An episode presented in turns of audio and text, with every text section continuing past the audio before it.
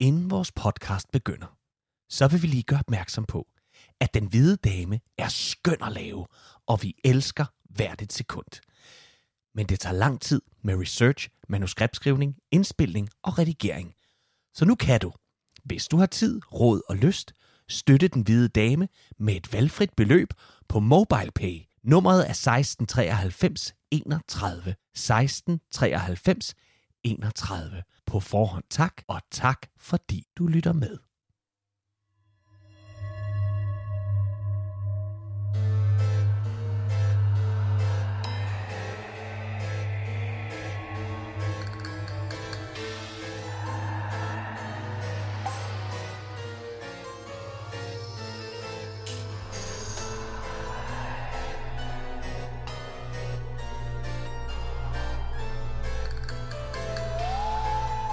Du lytter til Den Hvide Dame.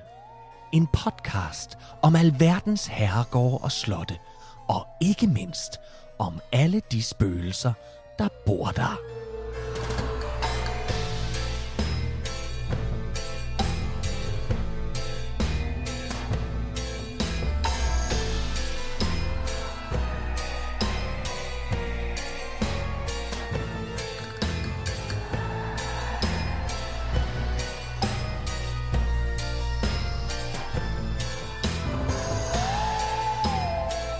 Velkommen til Den Hvide Dame, afsnit 29. Hvis du er til spøgelsesprinser og religionskrige, så kan jeg næsten garantere, at du ikke finder de emner i samme podcast nogen andre steder end her hos os. Mit navn er Trine Gadeberg, og overfor mig sidder min kære medvært, Kasper Lefebvre. Goddag. Goddag, Kasper. Nå, Ja, så skal vi... 29. 29, vi bevæger os tæt mod afsnit 30. Så har vi lidt jubilæum. Så, så er der igen, jubilæum igen. Ja. En eller anden form for jubilæum. Ja. Ja.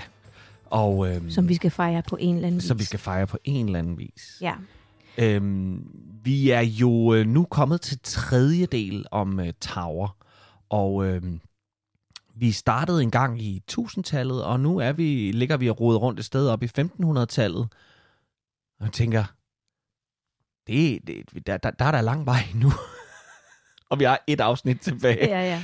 Ja, men, Men, øh, øhm, vi har jo også valgt at dvæle ved nogle områder, ja ikke sandt? der er også nogle områder, der er mere spændende end andre, og sådan noget. Sådan er det vel. Absolut. Altså. Og vi har måttet tage nogle enormt svære valg. Altså kill your darlings, som de siger. Og i guder, hvor har vi myrdet løs Altså, ja. i vores elskede øh, små historier her. Der er en ting, jeg har tænkt på, Kasper. Ja. Jeg kunne så godt tænke mig at komme tilbage til Tower, med al den viden, vi har nu. Altså, vi havde jo rundviser på, da vi var derovre. I Angela. Angela i to dage. Ja, hun var sød. Ja. Og, øhm, men nu tror jeg faktisk, at jeg vil være i stand til at gå rundt nu selv, uden ja. hjælp, og kigge, fordi vi ved så meget nu. Mhm. Hold kæft, hvor skal er jeg blevet klogere. Husk Undskyld, at jeg sige, bander. undskyld, vi skal nok også lige sige til lytterne, at øh, det er ikke fordi, vi lige har været i Tower her under corona Ej. med en guide. Det er ikke det. Det er altså ved at være en del år siden, men... Øhm, Ja, Åh ja, for pokker, Trine. Jeg har tænkt det så mange gange, mens jeg har siddet og, og læst det her, øh, og læst op på alle de her ting og skrevet og tænkt, åh, var jeg, nu, var jeg nu opmærksom nok, da jeg egentlig stod ved Anne Boleyns grav? Var jeg nu egentlig opmærksom nok, da jeg stod på og så på monumentet over, hvor de blev halshugget? Var jeg egentlig opmærksom nok, og nød jeg det nu i fulde drag at stå ved Traders Gate og kigge over på White Tower og se, hvor de to prinser blev fundet? Og åh... Jamen, det var du ikke, Kasper. Jo, det, jo, var. det Hvis tror jeg kender dig ret, så har du været jeg virkelig opmærksom på. Ja, Ja, men, det har du. Men Ja. sådan er det jo. Nogle Men- gange, men, men- de der store... Det, kender du ikke det der nogle gange, at når man har fået sådan en stor oplevelse, så, så kan man næsten glemme den lige bagefter. Mm. Fordi den, den, har, den har været så... kapere den Nej, den har været så voldsom. Ja. ja. Øh, jeg ved, at jeg engang har givet gitarristen fra The Doors, Robbie Krieger, en high five på Langelandsfestivalen. Mm. Men jeg kan næsten ikke huske det, fordi det var så stort. Ja. ja. Så, øh, men øh, vi skal ikke snakke om The Doors, eller Robbie Krieger, eller Vi Langelandsfestivalen. skal snakke om Henrik den 8. blandt andet. Åh oh, ja. Ja. Så lad os bare komme i gang.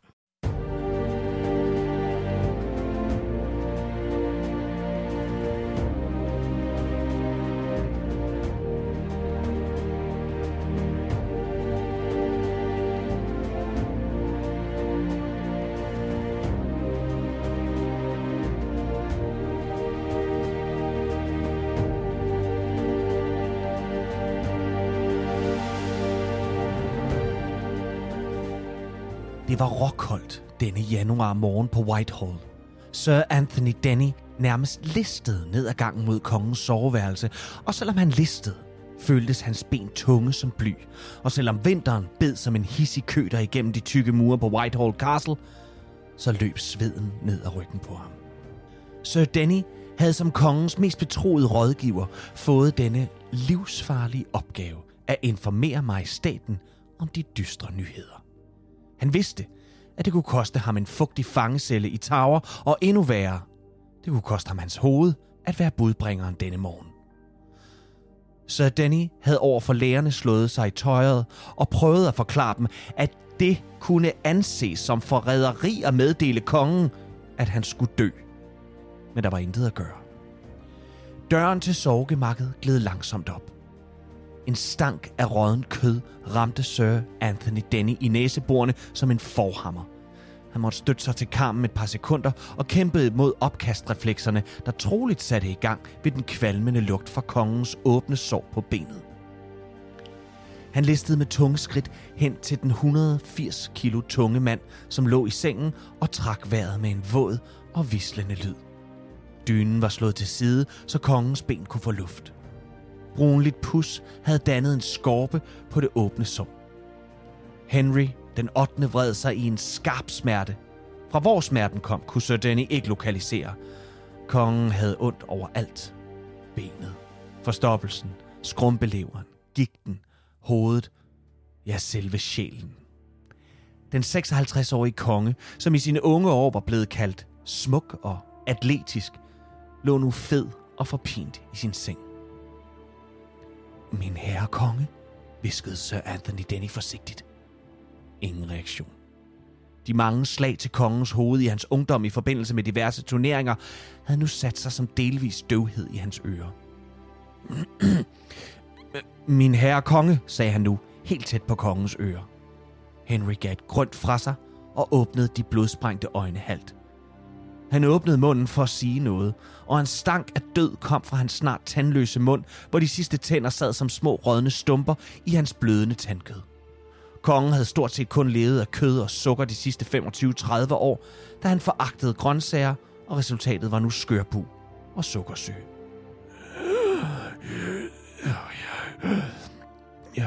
Catherine, mumlede Henry. Øh, dronningen er i sin gemakker, min herre. Jeg... Sir Danny havde svært ved at få ordene over sine læber, men så tog han sig i det. Deres majestæt. Efter mændenes vurdering er det ikke sandsynligt, at de vil leve. De må forberede dem på de sidste dødskvaler. Skal jeg sende bud efter ærkebiskop af Canterbury, så de kan få deres sjælelige anlægner bragt i orden? I stedet for at fare op og råbe og skrige og dømme Gud og være mand til døden og evighed i tower, sukkede kongen blot og gav Sir Danny et forsigtigt nik. Næste dag, den 28. januar 1547, klokken 2 om natten, da ærkebiskoppen Thomas Cranmer ankom, var det allerede for sent. Kongen var død få minutter før, han kunne nå at få modtaget en velsignelse og måske en tilgivelse for den kirke og Gud, som han var overhovedet for på jord. Henry, kongen af England, overhovedet for Church of England, tyrannen og lystmorderen, havde endelig mødt sin skæbne, syg af snart sagt alt, man kunne fejle, og med meget få, der elskede ham omkring sig. Et råb gik igennem Whitehalls gange, og videre ud på gaden, og videre ind i byen, og videre ud over landet til det nåede kongens børn Mary, Elizabeth og Edward. Kongen er død. Længe leve kongen. Kongen er død. Længe leve kongen. Da hele denne special om Tower of London begyndte, der lovede vi at give et bud på, hvad der dog lå til grund for, at den unge, glade dreng Henry blev til den tyran, som eftertiden husker ham som. Det er vigtigt at sige, at der jo selvfølgelig kun er tale om spekulationer om, hvorfor han ændrede sig, og hvorfor hans adfærd ændrede sig så drastisk. Men moderne viden og vidnesbyrd fra samtiden giver os mulighed for at samle puslespillet og give et nogenlunde bud på, hvad pokker der i virkeligheden gik galt. Efter Anne Berlins brutale henrettelse står det klart for de fleste, at denne konge ikke blot er nådesløs over for sine fjender og politiske modstandere. Han var villig til at skille sig af med dem, der stod ham nærmest. Henry er presset. Han er kun den anden Tudor på tronen, og han må og skal sikre sig en arving. Hans personlige sorg over de mange tab af børn tynger ham, og læg dertil, at han fra hans kongelige kollegaer rundt omkring i Europa bliver åndet i nakken, når det kommer til at sikre rigets grænser. Særligt imod Frankrig, men også at de producerer mandlige arvinger i hobetal. Det synes tåbeligt i dag, men dengang var en mandlig arving et must. Døtre blev gift bort til andre riger, men en mandlig arving førte land, rigdom og magt til den nuværende trone. Alt dette, det er jo ingen undskyldning for, at Henry udviser den form for brutalitet, som han gør, og særligt ikke over for dem, som står ham nærmest. Men måske, måske var Henry begyndende sindssyg og skadet allerede fra de unge år. I 1524 der deltager en ung Henry i en ridderturnering, som ender med en frygtelig ulykke. Henry glemmer at lukke visiret på sin hjelm, da han duellerer med hertugen af Suffolk.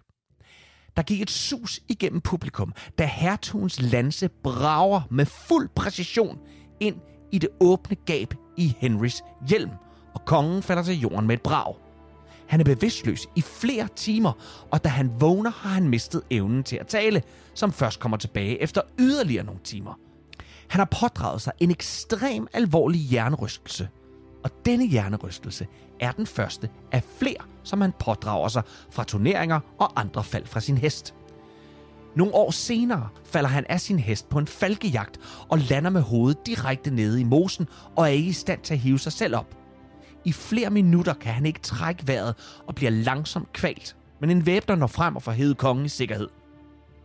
Og det er måske her, for de mange fald, at vi skal finde en del af forklaringen på Henrys dystre sind.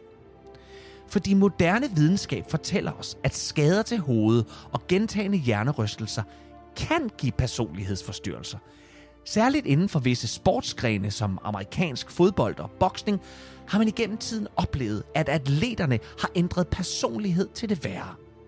De bliver oftere en del af trafikuheld, da skaderne på frontallapperne mindsker deres risikovurdering. Eller rettere, de er mere villige til at køre med 200 km i timen igennem byen. Og i de værste tilfælde finder vi måske svaret i adfærden hos for eksempel fodboldspilleren O.J. Simpson, der myrdede sin kone og hendes elsker, og senere blev involveret i kidnapninger og andre ulovligheder. Men også flere boksere, såsom Mike Tyson, har pludselig udvist voldelig adfærd i det private, som har været i form af voldtægter, slagsmål og pludselig opfaren adfærd og voldsomme skænderier. Det er som sagt kun teorier, når vi taler om Henrys personlighed. Men jeg mener helt personligt, at det giver meget god mening. Læg dertil de konstante smerter, som kongen var i igennem hele livet, ikke mindst fra hans ben, men også de smerter, der fulgte med hans enorme overvægt. En italiensk diplomat skrev i en rapport i 1540, at kongen led af mal de esprit, altså depression, der viste sig som selvmelidenhed, dystert sind og spontane vredesudbrud. Der er ingen tvivl om, at Henry har været en såkaldt loose cannon at omgås. Og i modsætning til en hysterisk popstjerne, som nægter at gå på scenen, hvis ikke der kun er blå M&M's, så smed Henry folk i tower – fik dem tortureret, brændt eller halshugget, når han var i dårligt humør. Sidste gang fortalte vi om den stakkels Catherine Howards skæbne, og selvfølgelig også Anne Boleyn og Katharina af Aragonien. Men Henry er jo gift i alt seks gange. Og efter Anne Boleyns død, der gifter Henry sig med Jane Seymour, og hun leverer den længe ventede mandlige arving, nemlig den senere Edward den 6.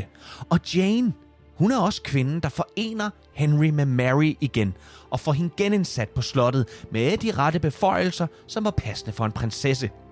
Vi ved fra flere breve imellem Mary og Jane, at Mary var Jane dybt taknemmelig for hendes store indsats, indsats i genetableringen af forholdet til kongen. Men glæden blev kort, som den gør i Henrys livsbane.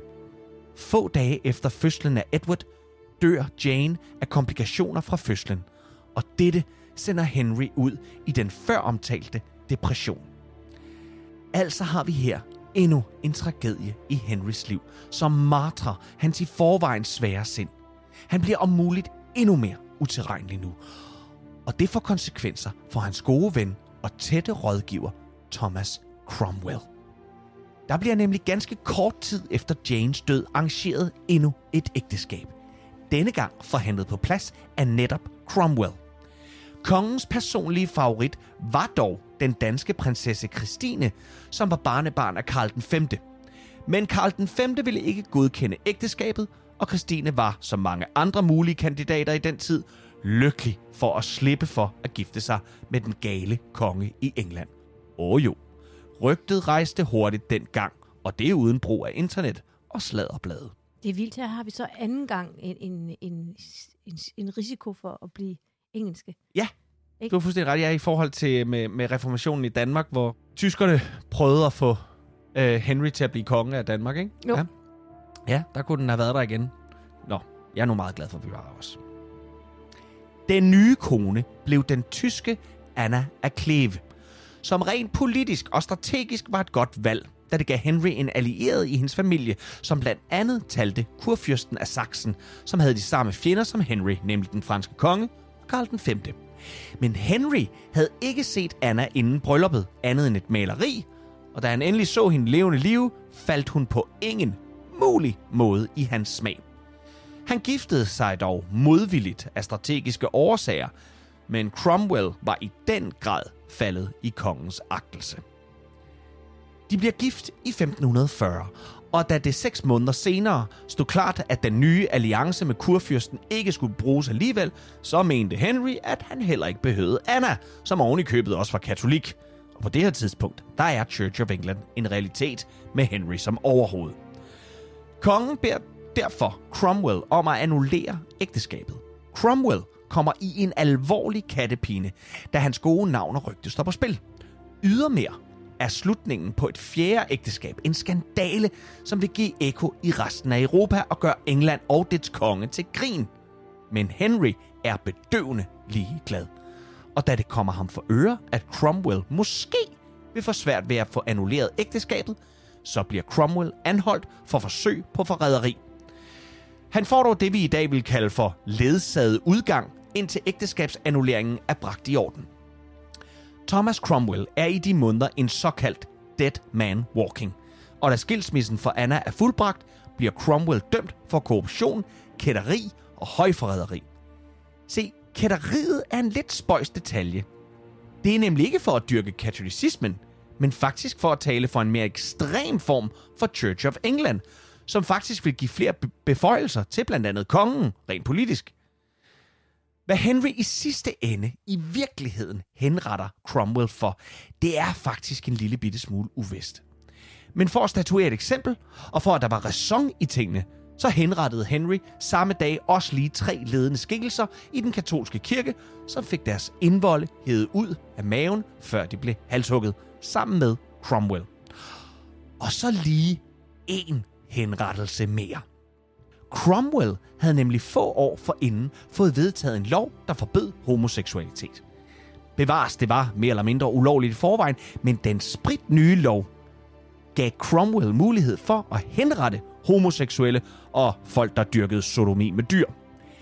Englands eneste henrettet i Tudor-tiden efter den lov blev vedtaget var Walter Hungerford, som ironisk nok blev halshugget side om side med manden, der igennem sin modbydelige lov havde sendt ham på skafottet, nemlig Cromwell. Så kunne han lære det. Ja, Ved du hvad, det der kætteri, du snakker om, Ja. Kasper, kan det være, at Henrik den 8. gør det for at vise over for folket, at nej, så ekstremt vil jeg ikke gøre, så folket ligesom får sympati for Henrik den 8. absolut. Og, og Det, det, det er for, øh, det, det, det tror jeg, du har meget ret i, at det er egentlig, øh, det er også for at vise, at, at at Church of England skal ikke være så bange for. Fordi vi skal huske, at den er stadig meget ny. Mm. Folket er katolikker et langt stykke hen ad vejen, så de skal lige forstå, hvad det Ja, her er. ja. Men grunden til, at jeg siger, at det er, ikke står hen i det uvisse, hvad pokker Cromwell i grunden bliver henrettet for. Det er en sjov blandet landhandel af... Altså, højforræderiet går på, at Henry mente, at Cromwells modvilje mod at lade ham skille fra Anna af Cleve, øh, gav, gav Henrys fjender mulighed for at angribe England. Altså han mente, at Cromwell var i gang med at holde ham i et jerngreb, gift ind i den her tyske familie, som kunne skade riget. Mm. Og det viser jo noget om det viser jo noget om Henrys øh, paranoia. Altså, det er helt ude af proportioner. Cromwell har på intet tidspunkt udvist nogen form for modvilje mod kongen. Så det er en blandet landhandel, og man er fristet til at sige, at det er efter for godt befindende, mm. at Henry henretter folk. Men altså, de her tre ledende katolikker, Hungerford og Cromwells hoveder, de blev sat på stager på London Bridge. Men det er ikke kun blandt kongens nærmeste af hovederne ruller. Henry havde i forbindelse med stiftelsen af Church of England en del stridigheder nationalt. Der rejste sig nemlig et oprør i det nordlige England under ledelse af Robert Arskey. Oprøret blev kaldt The Pilgrimage of Grace og var et forsøg på at få genindført katolicismen i England, samt at få ryddet ud i en stor del af kongens rådgivere. Oprørerne voksede sig faktisk så store, at Henry var nødt til at love dem immunitet og forhandlinger samt lytte til deres krav. Så omkring juletid 1536 inviterede Henry oprørslederen Robert Asks til at holde jul ved hoffet og få talt sammen mand til mand og ikke mindst få løst konflikten. Dette var imidlertid kun et påskud for at få lukket Robert væk fra sine styrker, som derved slækkede på forsvaret og blev splittet. Da Robert var bag kongeslottets tykke mure, angreb Henrys mænd oprørsstyrkerne, som blev nedslagtet på stedet. Robert blev pågrebet og dømt for forræderi. Til det sidste bønfaldt han kongen om ikke at blive halshugget som en gemen forræder. Han mente nemlig, at han var mere end det. Han var et forsvar for den rette tro. Henry lod ham få sin vilje, men kun på bekostning af en langt mere grum skæbne. Robert Ask blev nemlig hængt i lænker til offentligt skue, hvilket betyder, at man over længere tid langsomt dør af sult, tørst og en umådelig langsom kvælning. Det vil sige, at lænkerne er ikke rundt om halsen som sådan. Han hænger bare i nogle tykke kæder, men de er også rundt om halsen langsomt. Det er i virkeligheden lidt det samme, der sker, når du korsfester folk. Der bliver du også kvalt, fordi din vægt begynder at tynge ned i de her kæder, som langsomt kvæler dig, samtidig med, at du dør tørst, samtidig med, at du dør sult. Grim, grim, grim, ja. grim, grim måde. Uha. Se, de her oprørende, der var af adelig byrd, de blev halshugget, hvis de var mænd, og brændt på bålet, hvis de var kvinder. Bønderne, de blev alle sammen halshugget, og sammen med de adeliges hoveder, arme, ben, torsoer og indvolde, så blev de hængt op og udstillet i London omkring Tower og på Bridge, og i deres respektive nordengelske landsbyer, hvor de kom fra. Men Henry var ikke færdig med at statuere eksempler over for de oprørske bønder og adelige, og ikke mindst at statuere eksempel over for den nordengelske region i det hele taget. I et brev til hertugen af Norfolk, som ledte Henrys styrker, skrev Henry til ham. Det er mit ønske, at du skal foretage en frygtelig henrettelse af en stor del af indbyggerne i hver en by, landsby og bebyggelse, der har syndet imod mig. Og således blev det. Ved slutningen af Henrys liv anslås det af nutidige historikere, at et sted imellem 50.000 og 70.000 britter blev henrettet på kongens ordre. England har haft mange brutale konger, men ingen som Henry. Og vi må formode, at han var et forstyrret menneske, som måske og måske ikke handlede på baggrund af hans skader i hjernen og umenneskelige smerter kombineret. Den før så smukke, kærlige og atletiske konge blev de sidste år af hans liv hejst i en lift fra de forskellige etager i hans slot og blev fragtet rundt i en simpel kørestol, som kunne mønstre hans 180 kilo. Den eneste trøst, han fandt, var at spise, at have fået en søn og være blevet gift for sidste og sjette gang. Henrys sidste hustru var Catherine Parr, som også var den eneste familie, der deltog i Henrys begravelse i St. George Chapel ved Windsor Castle, hvor han i øvrigt blev gravlagt ved siden af Jane Seymour, som havde født ham hans mandlige arving, Edward den 6. Og således, Trine, og kære lyttere, tager vi afsked med Henrik den 8. i her i Den Hvide Dame. Der findes et ton flere historier om hans krige, hans finanser, Tudor-kulturen og æstetikken, og jeg kan kun opfordre alle til at opsøge den viden selv, for det er en rigtig god historie. Men, kære lyttere, vi er langt fra færdige med Tudor-dynastiet. For den historie, der nu udspiller sig i kølvandet på Henrys død, den er mageløs, spændende og grusomt blodig. Og, måske ironisk nok, så sætter den stærke kvinder på tronen, som baner vejen for Victoria og den stadig regerende Elizabeth den anden. Edward den 6. bliver kronet i en alder af kun 10 år gammel den 20. februar 1547. Altså en lille måned efter hans fars død, og hele hans regeringsperiode, den bliver faktisk under formynderi, da den unge konge kun skal blive 15 år gammel. Men lidt når han dog for udrettet, dog med ført hånd. De mange tiltag, som hans fars brud med pavedømmet og kirken havde medført, stod nu til at blive eksekveret. Og under Edward blev sølibat for præster endelig ophævet. De katolske messer ophørte totalt, og alle gudstjenester blev fra nu af afholdt på engelsk og ikke latin. Ligeledes blev begge Edwards søstre, Mary og Elizabeth, genindsat i arvefølgen, som de var blevet frataget under deres far og hans henholdsvis skilsmisse og henrettelse af deres respektive mødre. Men den endelige reformation af kirken under ledelse af ærkebiskoppen Thomas Cranmer skar som en kniv i hjertet på Edwards søster Mary, som stadig var en gudfrygtig katolik, og som aldrig havde glemt, hvad den nye kirke havde bragt af skam over hendes mor, Katarina af Aragonien, og hendes egen opvækst. Mary havde alt ved den nye kirke. Og det fortælles, hvordan hun og Edward en jul kom i et højlydt skænderi i alles påhør, som endte i tårer fra dem begge over den andens tilgang til troen.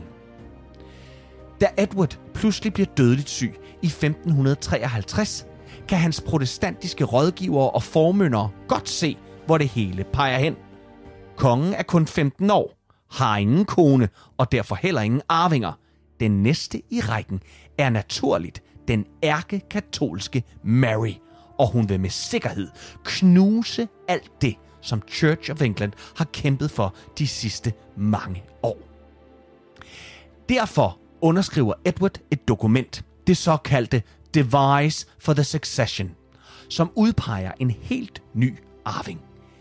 En af mændene bag dette nye dokument, som udpeger en ny arving og tronfølger, er Edwards formynder, Lord Guildford Dudley. Dudley er gift med kongens kun 16-årige kusine, Lady Jane Grey. Og gæt, hvem den nye tronfølger er. Gæt, hvem Dudley hjælper kongen til at udpege som Englands nye dronning. Nemlig Lady Jane Grey. Jane bliver ofte glemt i forbifarten, når man taler om de engelske dronninger. Men dronning blev hun faktisk. Men kun i ni dage, og måske er det derfor, hun ikke rigtig bliver medregnet.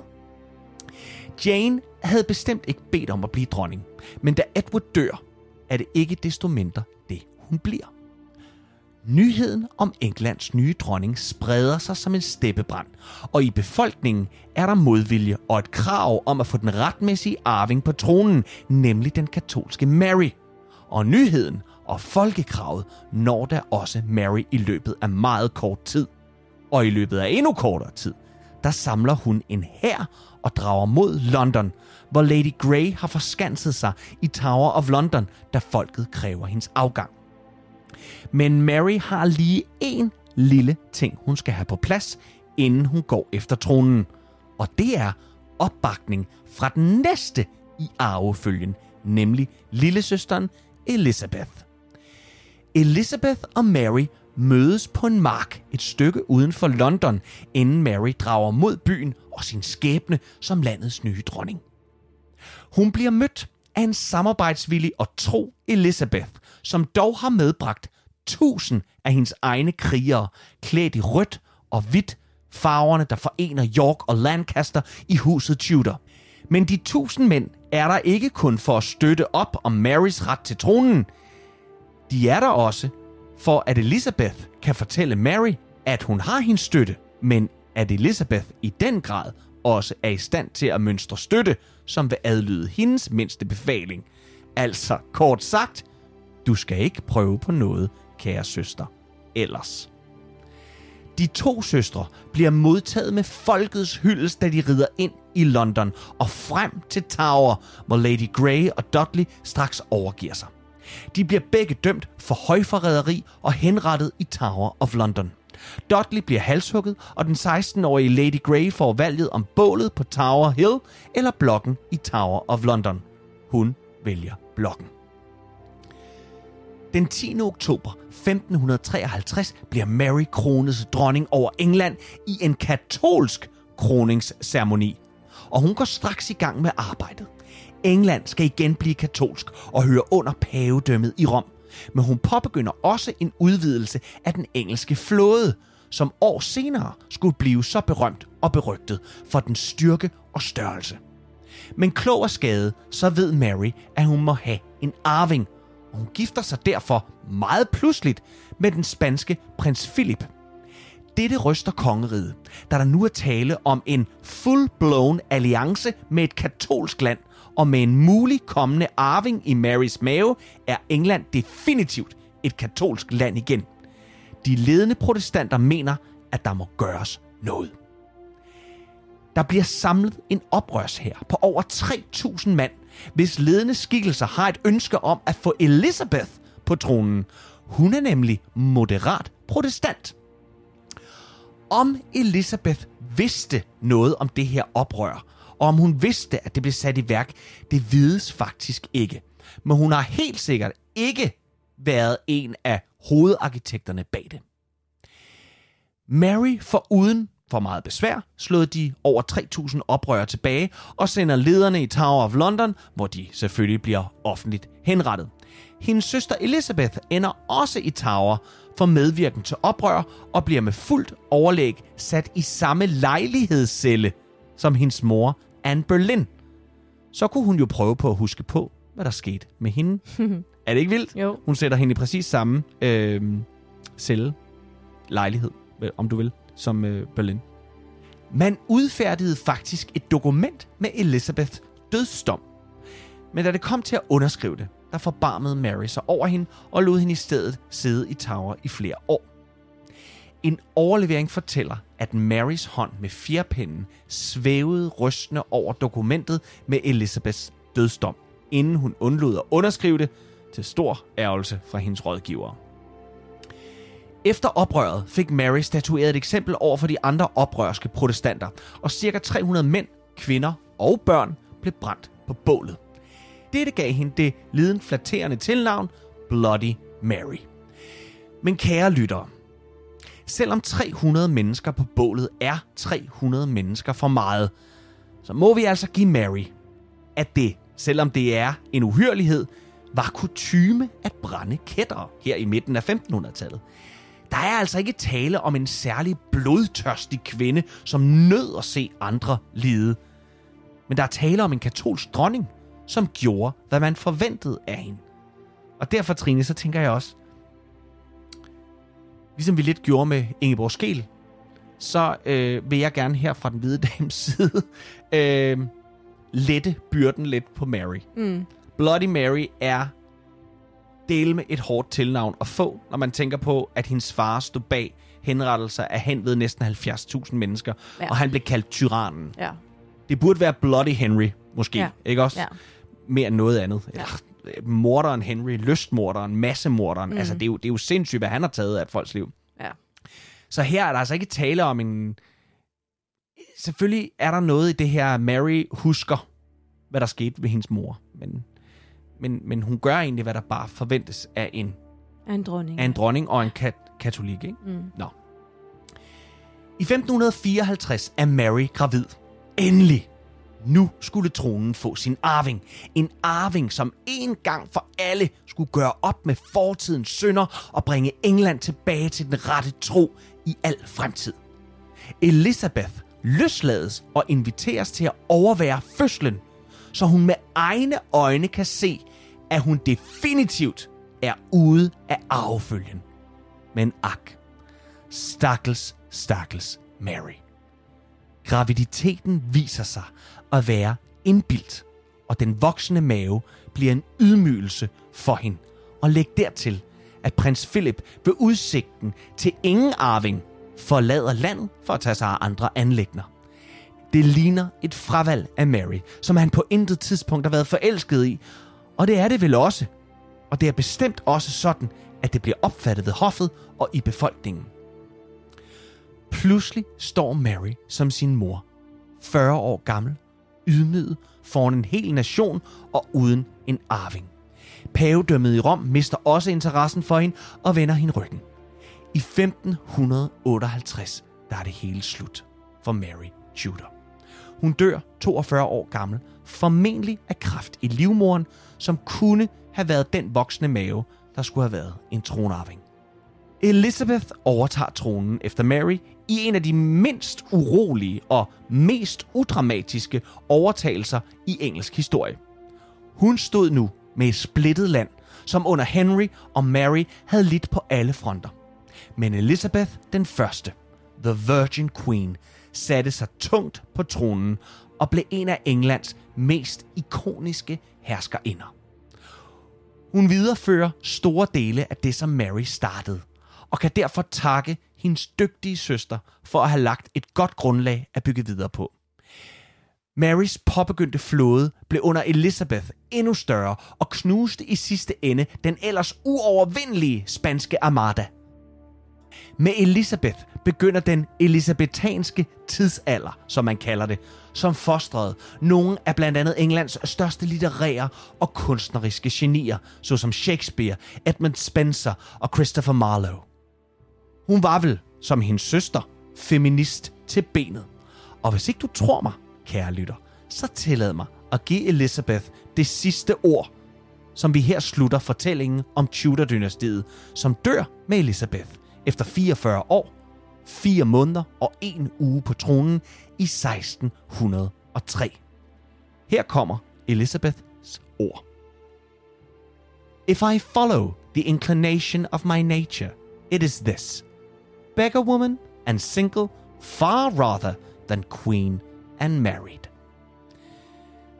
Men nu skal vi endnu en gang gå igennem murene på det blodtilsølede Tower of London og lade Trine kaste lys over den gamle borgs mange uhyreligheder, som stadig giver lyde i natten.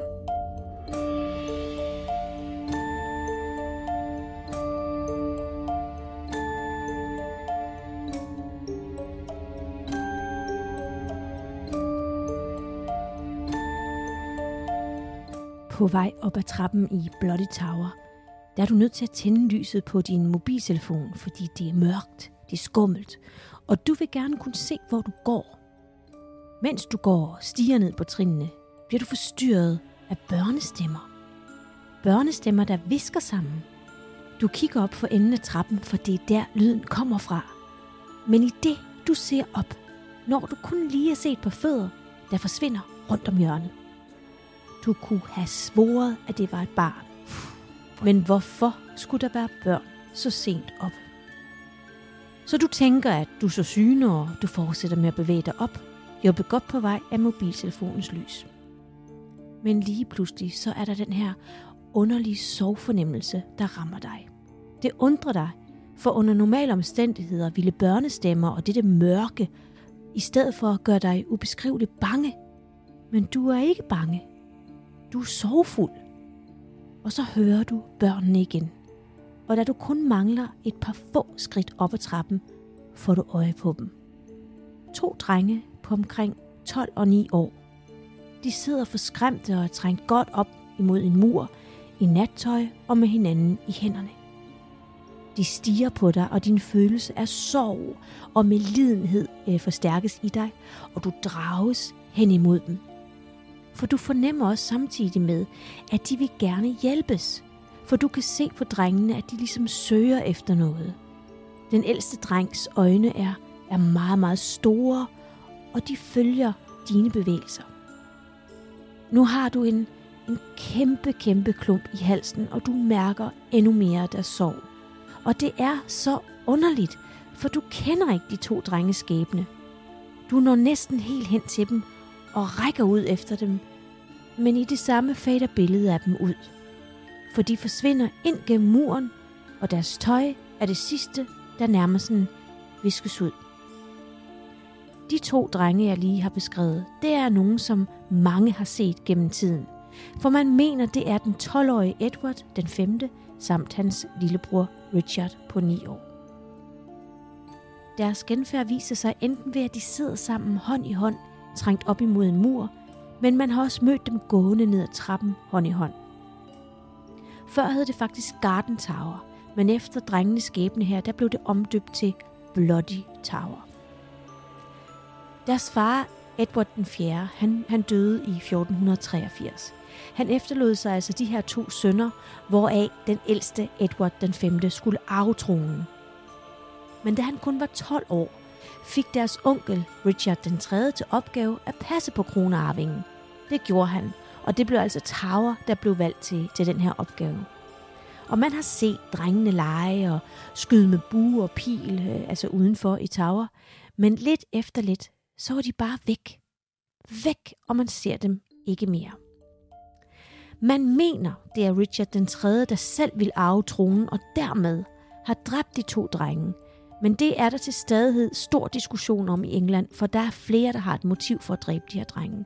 Den snak vil jeg ikke komme ind på, men man kan jo selv dykke ned i den her vanvittige historie. Men altså, drengene forsvinder fra Tower. Deres oppasser, de, de kan heller ikke forklare, hvorfor de er væk lige fra den ene dag øh, til den anden. To århundrede efter, altså i 1674, så er der nogle arbejdere, der ved at renovere slottet. De finder en lille trækiste i et hulrum under trappen. Og i den lille trækiste finder man knogler fra to drengebørn. Man konkluderede sådan øh, ret hurtigt, at det måtte være de to prinser, der var forsvundet i 1483. Og dermed giver man dem så en royal begravelse i Westminster Abbey. Men tankerne om de to drengebørn og deres knogler blev ved med at være i folks tanker, så man besluttede sig for i 1933 simpelthen at grave kisterne op og undersøge knoglerne nærmere. Det kan man jo godt forstå. Mm. Man fandt ud af, at det var ganske rigtigt. To børn omkring 12-13 år og en på 9-10 år. Og man kunne se øh, på børnene, at en af dem havde sådan et brunt område ved en af knoglerne, så man, man vurderede simpelthen, at de var blevet kvalt. Det kunne man altså se dengang. Mm-hmm. Og så fastslog man, at der måtte, der måtte være tale om de her to prinser. Men i dag kribler det stadigvæk i arkeologer og andre videnskabsmænd lige at få lov til at grave dem op igen og udtage DNA-prøver og undersøge knoglerne med de teknologier, vi har i dag. Ja. Men hver eneste gang, de har indsendt, indsendt en ansøgning, så får de afslag. Fordi det, jeg kunne forestille mig, at det har noget med gravfreden at gøre. Men altså, der er bare så mange ting, vi kan øh, i dag, øh, end hvad man kunne i 1933. Ja. Fordi det, de ikke gjorde, det var, at de undersøgte ikke køn. Ah. Så man ved faktisk ikke, om det, om det kunne være piger i stedet for. Ja. Jeg tænker, det er tvivlsomt. Igen, altså det, jeg synes, der er dejligt ikke? her, det er jo igen lidt ligesom vores gamle historie om Celestine Gyldenstjerne, der blev fundet på Dragsholm. Igen var det en historie i mange år, ikke? som viser sig lige pludselig, at der er hold i historien. Ja, ja, man finder Man finder de her to drenge. Det, der er lidt sjovt, det er, at selvom de her to drenge ikke øh, og højst sandsynligt aldrig får den her DNA-prøve. Det tror jeg ikke. Og, og jeg kan egentlig også godt lide ideen om, at, at også fordi det er børn, at man ligesom lader den få den gravfred. Mm. Men Richard den 3., som vi jo også talte om sidste gang, som jo er ham, man i dag sådan officielt har givet, hvad, hedder, hvad skal man sige, skylden, skylden for det, for ja. det ikke? Øh, og, og mest af alt også takket være Shakespeare, der gør Richard til en kæmpe skurk. Det snakkede vi også om sidst. My horse, my horse, my mm. kingdom for us. Men da man fandt Richard den 3. her i nyere tid, der foretog man faktisk en DNA-prøve for at være helt sikker. Fordi først fandt man livet, eller knoglerne, og kunne, kunne konkludere, som jeg også sagde, at her var en person, der havde lidt af skoliose, ligesom Richard gjorde. Men så fandt man faktisk øh, en af, af Richards øh, nærmest eneste nulevende slægtninge.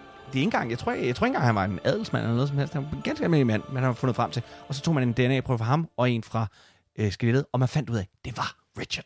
Og han fik faktisk en officiel begravelse. Og man kan gå på YouTube og se Richard den 3.s officielle begravelse, som han fik, da man ligesom, fordi han blev fundet i sådan en art massegrav. Efter, efter, Det er vildt, ikke? Ja. Så det gav man ham faktisk den officielle begravelse, han skulle have. Hvornår er vi? Altså, altså Øh, vi er i øh, vi er i nullerne, mener Nå, jeg. okay. Ja, mener jeg, mener jeg. I må ikke hænge mig op på det, jeg kan simpelthen ikke huske det. Men, men øh, gå ind og find det. Øh, find Richard den 3. officielle begravelse. Hele historien ligger derinde. Det er en lille dokumentar om, hvordan de finder knoglerne, laver DNA-prøver og giver ham begravelsen. Det er ret spændende. Men Kasper, der er en anden historie, der også er ret spændende her. Ja. Fordi nu skal du lige høre lidt om den ældste kvinde, der er blevet halshugget på Tower. Ja. Det er en grusom, grusom historie. En historie om, hvornår, altså når noget går virkelig, virkelig galt. Åh oh, nej. Igen er det Henrik den 8., der er indblandet. Fordi vi skal tilbage til den 27. maj 1541. Der er nemlig inviteret 150 mennesker til halshugning inden for Towers mure. Fordi det er nemlig en meget, meget fin hertuginde, der er dømt til døden. Mm. Så hun har fået lov til at forlade den her verden med indbudte gæster. Altså indenfor Ja, øh, i Tower frem for udenfor ved pøblen. Ja. Rent faktisk er der kun syv, der er blevet halshugget indenfor, øh, inden for murene. Ja. Trommerne varslede, at nu var tiden kommet. Og med deres messende rytmer slæbte man nu hertuginden ud af Tower og ud til skafottet. De indbudte gæster var stemlet sammen omkring skafottet, og de delte sig nu i to, så der kunne bane sig en vej for den aldrende kvinde. Margaret Pole. Født den 14. august 1473.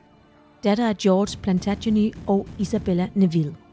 Hendes far var bror til Richard den 3. og Edvard den 4., så hun blev altså født ind i en meget, meget fornem familie. Kongen giftede hende til Richard Pole i 1491, og de fik fem børn.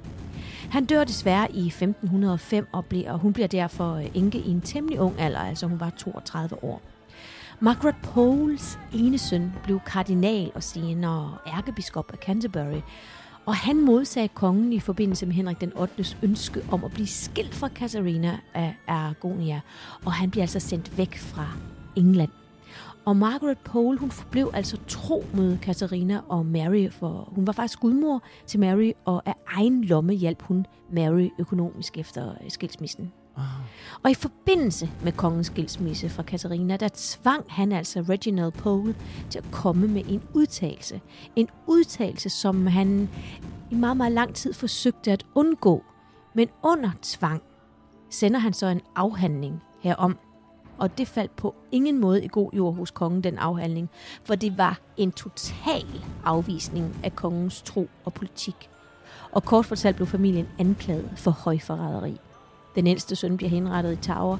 Margaret arresteret trods sin høje øh, alder. Hun sagde ikke et eneste ord under de her afhøringer, og derfor konkluderede de, at hun var den mest åbenlyse forræder, der nogensinde havde levet. Og blandt hendes egen del, der finder man sådan en silketunika, hvor der var broderet fem hellige sår. Altså det var sådan et katolsk religiøst tegn på Kristus sår. Mm. Og med det her katolske bevis, og, og så også kongen, der påstod, at hun, havde, hun var medvirkende til det her oprør mod Nord. Det var sådan, at Margaret Pole, hun ejede rigtig, rigtig meget jord. Og der øh, i Nord, hvor der var en masse rebeller, der kæmpede mod kongen, øh, der havde de simpelthen der havde de fået lov at være. Ah, og- og okay, dermed så, så oprørerne har opholdt sig på, på, på, på hendes jord, jord, og ja. det var nok for, for, for Henry. Og med det her katolske bevis, og med, Ja. med den her påståede øh, påstand, så blev hun altså dømt til døden. Og efter den her dødsdom, så skulle man tro, at hendes søn, Reginald Pole, ville rejse fra det land, han nu var forvist til, og, og rejse op til England og forsvare sin mor. Men det gjorde han ikke. Han forblev, hvor han var, og Margaret skulle nu møde sin bødel i stedet for. Hun bad sin bønder og overgav sin sjæl til Gud. Og så vendte hun sig om mod bødlen, og der blev pludselig stille blandt de her 150 mennesker, der var samlet for at se hendes halshugning, som jeg sagde. For alle ville høre, hvad hun sagde til bødlen. Sagde hun mon, at hun ville tilgive ham? Eller ville hun erkende sine sønder? Nej. Det hun sagde var, at hun nægtede at lægge hovedet på blokken. Hvis han ville hakke hovedet af hende, så måtte, hun gøre, så måtte han gøre det, mens hun stod op. For hun var ikke en sønder, og derfor nægtede hun at knæle. Det her syn, jeg fortæller dig nu, Kasper, det er altså gået over i historien, for det er så vanvittigt. For den bødel, der blev sat på den opgave, For den bødel, der er sat på den her opgave af halshugge Margaret Pole den 27. maj 1541, han var meget uerfaren. Okay. For at sige det på, på et pænt dansk. Han havde ikke prøvet det før. Så ved vi godt, hvor det bærer hen. Og de havde altså ikke øh, andre for ham, de normalt plejede at bruge. Han var altså han var med til at bekæmpe de her rebeller et andet sted i landet. Ja. Det, jeg fortæller nu, det findes der faktisk to versioner af. Men begge versioner er frygtelig brutale, frygtelig blodige og makabre, og helt igennem umenneskelige for den her gamle stakkels dame. Altså 67 år på det her tidspunkt, det er, Er det altså en gammel dame? Ja. og vi kan altså hermed konkludere, at, at vi har med en henrettelse, der går grueligt galt, som jeg også Okay, så det du siger, det er, at uanset hvad vi hører nu, Ja. så, så at der er to versioner, men, men de, de er lige frygtelige, og derfor så ved vi, at det her det er en henrettelse, rent historisk, som er gået frygtelig galt. Fuldstændig, ja. Godt. Fordi efter hun nægtede at knæle, der var der sådan en øjebliks tøven blandt folk. Men så tvang vagter hende, øh, vagterne hende ned på blokken, og så gjorde de tegn til den her meget usikre bødel om, at nu skulle du altså hugge til. Han svang øksen, men han rammer ikke. Han rammer skulderen i stedet for. Og Lady Pole, hun får, sådan, hun får vristet sig løs og, og løb så skrigende væk fra skafottet og rundt øh, omkring på Tower. Øh, men med bødlen efter sig. Og blodet, det sprøjter ud fra det her ret voldsomme sår på skulderen, og, og, og, og farvede hendes øh, ellers så hvide, øh, hvide hår mere og mere rødt. Og bødlen kastede sig efter hende og hakker bare løs i øst og vest, og huggede hende altså 11 gange, før at hun til sidst dejser om den her 67-årige gamle dame. Jeg kan næsten, altså jeg kan næsten ikke holde ud af... Åh, Nej, det, det er Ja. fandme ulækkert. men den her anden beretning, som, øh, som jeg så også har, har fundet, det er, at, øh, at, øh, at hun, hun løb ikke rundt, men hun blev i stedet for liggende på blokken. Men hvor han igen skulle bruge 11 økseslag for at gøre det af med hende, så er han altså ramt i øst og vest, som jeg sagde. Og det er jo så endnu en af grunden til, at man... Øh, synes jeg ikke, man skal bruge dødsstraf overhovedet, men det er altså en af grundene til, at man ikke bruger det øh, ret mange andre steder end i, i mere eller mindre øh, tvivlsomme øh, lande. Øhm, og at man også ophørt med det. det. Det er simpelthen ikke en sikker... Øh, man skulle tænke, jo, med hovedet af, ja, Hvis du du rammer. skal sat med hak til. Ja, det skal du. Og, Og det det, var og du skal bruge kræfter. Ja. Og det var jo derfor, man blandt andet øh, mange hundrede år senere jo opfinder guillotinen Ja. under den franske revolution, fordi den var i hvert fald mere eller mindre sikker. Men uanset hvad, Kasper, ja. uanset hvilken historie af dem her, der er sat, Ja. så er det jo en grusom historie. Forfærdeligt. Og derfor er det jo heller ikke det sidste, man har set til hende, fordi det, det, det, det, det har jo været så forfærdeligt for hende. Ja. For hver eneste år siden øh, da, altså siden 1541, der øh, på hendes dødsdag, der viser hun sig på Tower Green. Hun øh, viser sig øh, løbende, altså hun, hun løber skrigende rundt, og hun bliver jagtet af den her bødle, og blodet det fosser ud fra de her 11 sår, som hun har på, på sin krop. Føj. Og vi skal Ja. måske lige sige, Tower Green, det Ja. er det område inden for Towers Ja. mure, at man blev henrettet. Altså, man kan sige, at hendes spøgelse sidder fast i den her skræmmende begivenhed, der Ja. ja. fandt sted. Ja. I den anden ende af aldersskalaen er der Lady Jane Grey. Ja. Hun blev halshugget som 16-årig. Og det her, det var altså også en, en, en stor tragedie. Øhm, hun var modig og gik til skafottet med ro og værdighed. Og hendes hofdamer, de var ulykkelige. Altså, de græd. For det var jo bare en lille pige, der skulle halshugges, ikke? Og hun var... Altså, de var så fortvivlede over hendes triste skæbne, og så giver de hende sådan et lommetørklæde, så, så de tænker, at så kan hun få bind for øjnene, så hun ikke skal se alt Mm. mm. det her, øh, der, der nu skal til at ske. Men da hun får bind for øjnene, der er, det, der er det først der, at Lady Jane Grey gik i panik, for hun kunne simpelthen ikke finde blokken. Og hun græd, og hun skreg, hvor er den? Hvor er den? Hvor er blokken? Jeg ved ikke, hvad jeg skal gøre. Og folk blev, altså de blev simpelthen chokeret. De stod bare sådan helt frosset til, målløse og betragtede den her unge, paniske pige. Ingen hjælp. Men endelig var der en venlig sjæl, der ligesom førte hendes hænder ned til blokken. Og så siger hun så, hun lægger armen ud til siden, og så siger hun, min herre, jeg lægger min sjæl i dine hænder. Og så huggede bødlen. Forfærdeligt. Ja. Jamen altså, vi kom jo ikke rigtig til at snakke om det før, da jeg nævnte hende, men hun, hun er jo en af Englands dronninger. Hun er 16 år gammel, Trine. Ja. Altså, og hun bliver brugt i et klamt politisk, Et politisk spil, spil, ja. hvor hendes mand egentlig bare øjner chancen for at rave den engelske trone til sig. Ja. Og der sidder en, en, en dødelig syg teenager, der ikke aner, hvad han skal gøre af sig selv, som skriver under på et dokument. Og den store taber i det her, det bliver en 16-årig pige. Ja. Altså prøv at forestille jer, venner, jer der har børn derude, 16 år, der ved man ingenting. Nej. Vel? Og, og, og, og det er måske der, jeg igen tænker sådan lidt med, med Mary øh, Tudor. Kunne hun da for pokker ikke bare have fængslet hende for tid og evighed Ja, i ja, Tower? hun- for, altså, Men det Men har altså, været ligesom grusomt ja, der. og hun, igen, hun følger det, hun skal, men, Ja. ja. men åh, gud frisens, det er et barn, man slår ihjel, Ja, for aldrig nogensinde at have gjort noget som helst noget som helst, andet end bare at blive tvunget ud i det, hun Ja. gjorde. Ja. Man kan altså stadig se hendes genfærd øh, i The Tower flere steder faktisk. Og man er i tvivl om, om det faktisk kunne være Lady Grey, der er den hvide dame. Fordi øh, hun viser sig, altså den her hvide dame, som et genfærd. Og hun viser sig ved, at hun rører folk på skulderen. Mm. Og der er sådan en kraftig parfumeduft i det rum, hvor hun opholder sig. Og der er også børn, der har set den her mystiske hvide dame, når de kommer ind i Tower. Så, så står den her hvide dame op i et vindue og vinker til de børn, der besøger Tower. Det synes jeg faktisk er lidt scary shit. Ja. Ja, hun var jo i grunden også kun et barn selv. ja, præcis. Altså, ja. Man har også set uh, Lady Jane Grey vandre ensomt og forladt rundt om i, i gangene. Uh, for så sent som i 1957, der var der en vagt, der mødte hende. Men også hendes mand er at finde i efterlivet. Han sidder i sin celle og skriger og jamrer sent om natten. Og man mener faktisk også, at det er ham, der står bag inskriptionen Jane, som er ridset ind i en mur. Og slutligt, der har man altså set dem øh, bevæge sig rundt på de grønne områder. Blandt andet sidder de på en bænk, hvor de sidder og, og hygger sig. Okay. Øhm, nu skal vi til en helt anden pige, Kasper. Vi skal til Arabella Stewart, Ja. som øh, er den sidste historie her for mit vedkommende i dag ja. Hun var, eller hun er en af Towers absolut mest berømte spøgelser.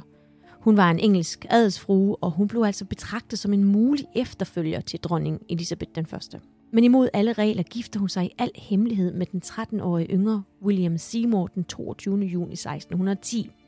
Men det ægteskab blev set som en direkte trussel mod det allerede regerende dynasti. Så øh, for at komme af med dem, så dømmer de altså William til livsvarig fængsel, og Arabella bliver sat i, forvar, øh, i forvaring. Og, men de får altså en vis frihed, fordi de, de, de får skrevet en del breve sammen. Okay. Og flere af disse her breve er stadig bevaret. Dem kan man altså stadigvæk øh, se. Uh. Ja. Mm. Men i 1611 flygter William fra, fra The Tower, og han flygter, fordi han skal mødes med Arabella, så de kunne sejle med skib til Frankrig. Arabella hun flygter ved at forklæde sig som en mand, men grundet dårligt vejr og andre forhindringer, der, der, der, der når de simpelthen ikke at mødes. Arabella hun nåede frem til bestemmelsesstedet, men det gjorde William ikke. Hun sejlede uden ham, men de lykkedes kongens mænd at stoppe skibet og tage Arabella til fange igen. Og hun bliver sat i Bell Tower, og hun ser aldrig sin elskede øh, igen. Mm.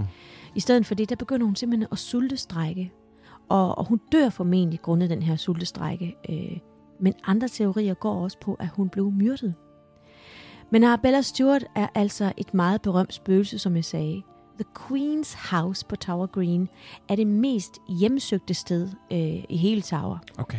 Det er der, hvor dem, der bestyrer The Tower, bor, øh, og der sker altså mange mystiske og uforklarlige ting.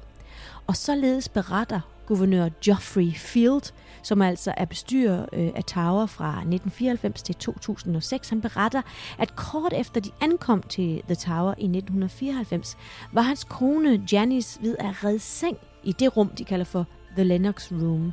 Lige pludselig mærker hun sådan et hårdt skub, så hårdt, at hun faktisk vivler ud af- værelset. Shit. Øhm, og, og de finder nu ud af, at mange andre af de her governors, altså bestyrer ja. af Tower, har oplevet lignende ting inde i det her rum. Og der skal man måske lige sige, at de her governors af Tower, og hvad der ellers er derinde, det er jo altså ikke... øh, Det, det er altså militærfolk. Det er pensionerede militærfolk. Folk, der har gjort tjeneste ved Her Majesty's Guard og forskellige ting og sager.